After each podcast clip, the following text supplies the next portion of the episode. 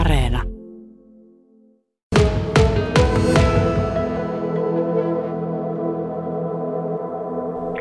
No tapahtuma on erittäin monipuolinen, eli tosiaan tänä vuonna on kuhmolaiset kirjailijat julkaissut kymmenen kirjaa ja tuo kirjojen laji on erittäin monipuolinen, eli siellä on tosiaan tänä vuonna on julkaistu jännityskirja ja terveysaiheinen tietokirja ja proosarunoteos ja lasten kuva- ja tietokirja ja erätarinoita ja luontooppaita ja kaksi elämänkertaa. Eli kuhmolaiset kirjailijat ovat tänä vuonna olleet to, tosi ahkeria ja luovia ja näitä hedelmiä saamme sitten tänään kirjamessuilla täällä kuulla.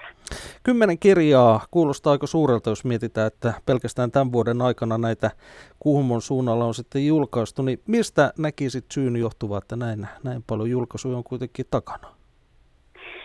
No Kuh- Kuhmossahan on tämmöinen monipuolinen kulttuuri- ja luontoympäristö luovalle toiminnalle, eli täällähän on tosi taitavia muusikoita ja kuvataiteilijoita ja luontovalokuvaajia ja tavallaan tämä Kuhmon henki, henki jollain lailla varmaan tukee näitä myös näitä kirjailijoita ja tätä y- yhteishenkeä täällä näin, mutta se, että mistä se sitten johtuu, että just tänä vuonna on, on tuota sattunut näin, näin, näin paljon näitä kirjoja, niin niitä varmaan pitäisi aivan näiltä kirjailijoilta itseltä kysyä, että mikä se tämä vuosi on siinä, että onko sitten koronalla vaikutusta tai muulla, mutta en sitä aivan osaa sanoa. Mm.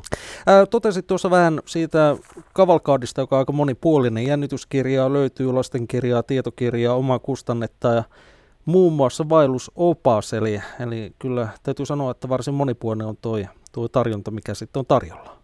Tiedätkö tarkemmin näistä, näistä että mitä, mitä tuosta sisällöstä vielä voisi, voisi sanoa, mitä nyt on julkaistu?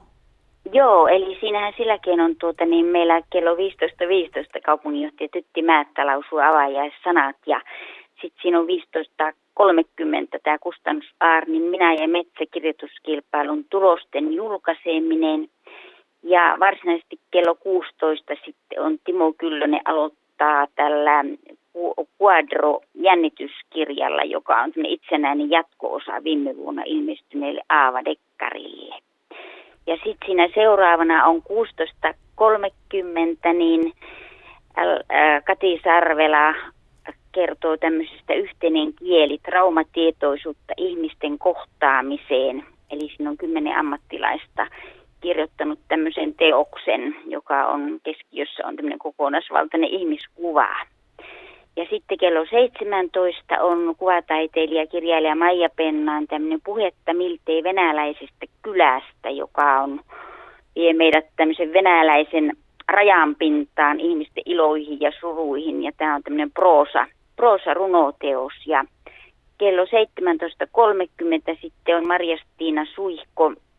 Häntä haastattelee Maarit Rauhalanin lastenkirja Mummun ja Tirpun retkikirja – jossa sitten on Susa Paavilaisen lumoava, lumo, lumo, lumoava kuvitus. Ja kello 18 on sitten Jorma Haverisen tarinoita eräporun varrelta, jossa on uusia erätarinoita ja luonnos, luonnon, luonnossa vaeltamiseen liittyviä tarinoita. Nämähän on lähellä kuhpolaisten sydäntä.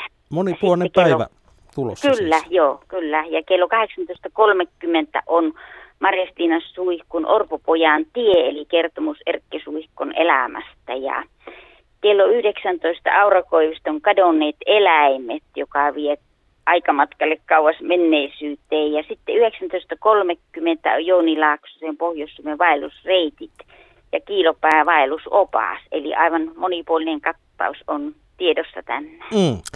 Tapahtuman osa Unescon luovien kirjallisuuskaupunkien verkosto-ohjelmaa ja tosiaan niin kuin totesit, niin perinteistä römppäviikkoa. Ihan tämä loppuun, niin minkälaisia odotuksia tälle päivälle? No tuota, toivottavasti ihmiset tulevat terveenä, terveenä meille tänne ja tuota, nythän on isänpäiväkin on tulossa ja joulu, niin siinä on meillä myös kirjoja myynnissä, myyntipisteitä on perinteisten kirjamessujen, kirjamessujen tapaan ja Lisäksi vielä haluaisin sen mainita, että tämä on tosiaan tuota, nämä kirjailijahaastattelut ja puheenvuorot striimataan verkkoon. Eli Kuhmon kaupungin YouTube-kanavalta löytyy linkki sitten tähän, että jos ei pääse itse tapahtumaan, niin voi, voi kuunnella sitten YouTuben kautta näitä haastatteluja.